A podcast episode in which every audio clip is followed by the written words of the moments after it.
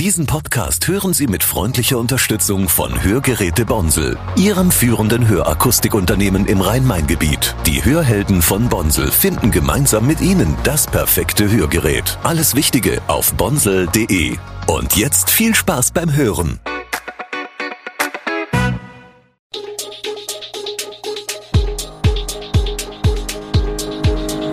Gude, unser morgendliches News Update. Das Wichtigste aus Südhessen für Sie im Überblick.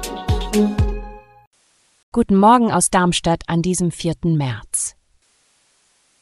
Darmstadt 98 verliert zu Hause mit 0 zu 6 und wird dafür von den eigenen Fans ausgepfiffen und Hessens Universitäten sind in einem desolaten Zustand. Das und mehr gibt es heute bei uns im Podcast. Aufsteiger Darmstadt 98 trudelt nach dem 17. sieglosen Spiel in Serie dem direkten Abstieg aus der Fußball-Bundesliga entgegen. Der Tabellenletzte verlor am Samstag gegen den FC Augsburg daheim mit 0 zu 6 und wurde für seine erschreckend schwache Vorstellung schon während der Partie von den eigenen Fans mit Pfiffen bedacht. Vor über 17.000 Zuschauern trafen der Ex-Darmstädter Philipp Tietz und Ermedin Demirovic jeweils doppelt. Die weiteren Treffer zum auch in dieser Höhe verdienten Sieg der Augsburger steuerten Fredrik Jensen und Ruben Vargas bei. Die Stimmung nach dem Spiel war bei Lilien-Fans und Profis miserabel.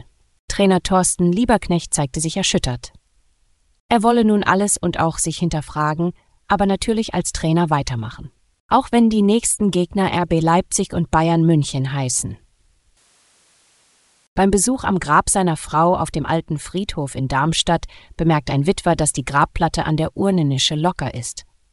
Dann der Schock, das Grab ist leer. Rosemarie Zipfel-Schramm war Mitte Januar in einer Urnennische beigesetzt worden. Vor wenigen Tagen dann fiel Witwer Werner Schramm auf, dass die Verschlussplatte darüber lose war. Steinmetz Michael Schollenberger prüfte sofort die Urnennische und stellte dann fassungslos den Diebstahl fest. Auch der Bestatter ist ratlos denn die Urne sei aus vergänglichen Kunststoff gewesen, also materiell nichts Wertvolles. Witwer Werner Schramm hat nun Anzeige bei der Polizei erstattet. Laut Auskunft der Polizeipressestelle dauern die Ermittlungen wegen des Verdachts auf Diebstahl und Störung der Totenruhe noch an.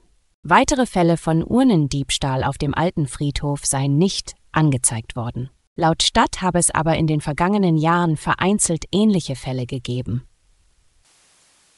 Der Tierhilfeverein der Weiterstädter Keller Ranch hat Fälle von mit Leukose und Katzeneids infizierten Tieren im Norden Gräfenhausens festgestellt. Diese bergen eine Gefahr für die dort lebenden Freigängerkatzen. Der Verein warnt nun vor einer weiteren Ausbreitung. Mitte Februar etwa wurde bekannt, dass sich eine kürzlich erst nach Gräfenhausen gezogene Katze aus privater Haltung mit beiden Krankheiten nachweislich im Freigang angesteckt hat. Da in Weiterstadt momentan keine Katzenschutzverordnung besteht, könnten unkastrierte Tiere unkontrolliert im Freigang Krankheiten verteilen. Daher plädiert der Verein für eine Schutzverordnung mit dem Ziel, Katzen mit unkontrolliertem Freigang zu kastrieren.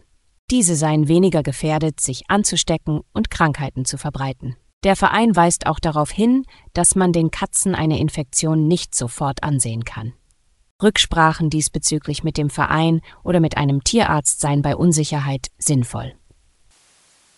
Mehrere Hörsäle wurden seit Dezember an Hessens Hochschulen gesperrt. An der Justus-Liebig-Universität Gießen regnete es durch das Dach, an der Philipps-Universität in Marburg stürzte die Decke eines Hörsaals ein. Auch an der Technischen Universität Darmstadt wurden Hörsäle gesperrt, da Mängel an den Decken vermutet worden waren. Laut der Hessischen Gewerkschaft für Erziehung und Wissenschaft seien Hochschulgebäude zum Teil in einem erbärmlichen baulichen Zustand. Die Gewerkschaft nimmt dabei das Land in die Pflicht.